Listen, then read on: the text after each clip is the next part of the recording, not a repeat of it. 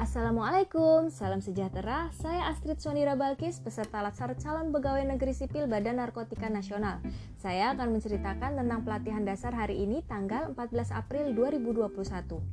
Dalam pelatihan kali ini kami mempresentasikan tugas kelompok, lalu dilanjutkan pemaparan materi oleh Pak Dwi Rahmanenda Eswut MPD. Sekarang saya akan mereview sedikit tentang kesiapsiagaan bela negara.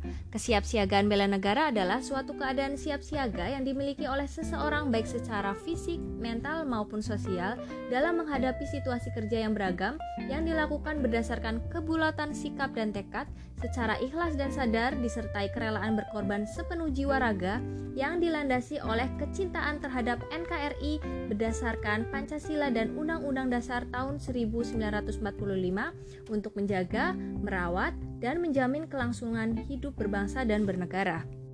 Ada lima rumusan nilai bela negara, yaitu rasa cinta tanah air, sadar berbangsa dan bernegara, setia kepada Pancasila sebagai ideologi negara, rela berkorban untuk bangsa dan negara, dan mempunyai kemampuan awal bela negara.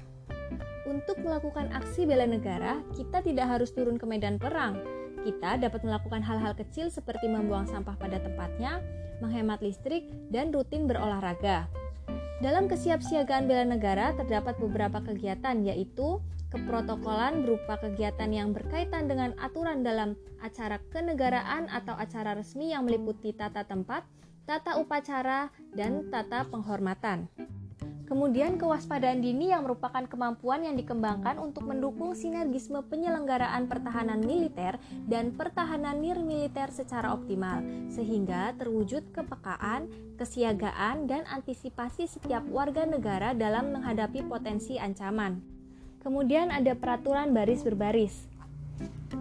Maksud dan tujuan latihan peraturan baris berbaris yaitu guna menumbuhkan sikap jasmani yang tegap, tangkas, rasa persatuan, rasa disiplin, dan rasa tanggung jawab.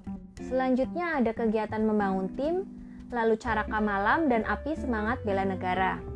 ASBN merupakan materi dan kegiatan terakhir pada proses pembelajaran agenda sikap perilaku bela negara Latsar CPNS yang secara simbolis dapat dimaknai sebagai momentum penyalaan semangat bela negara pada hati dan sanubari peserta sehingga memiliki tekad yang kuat dan berkobar untuk berkontribusi dalam upaya-upaya bela negara sesuai dengan kewenangan dan kapasitas yang dimilikinya. Intinya, apabila kita sudah memiliki kemampuan awal bela negara, kesiapsiagaan bela negara, lalu kita mengaktualisasikannya, maka otomatis kita sudah meminimalisir ancaman, gangguan, hambatan, dan tantangan yang ada.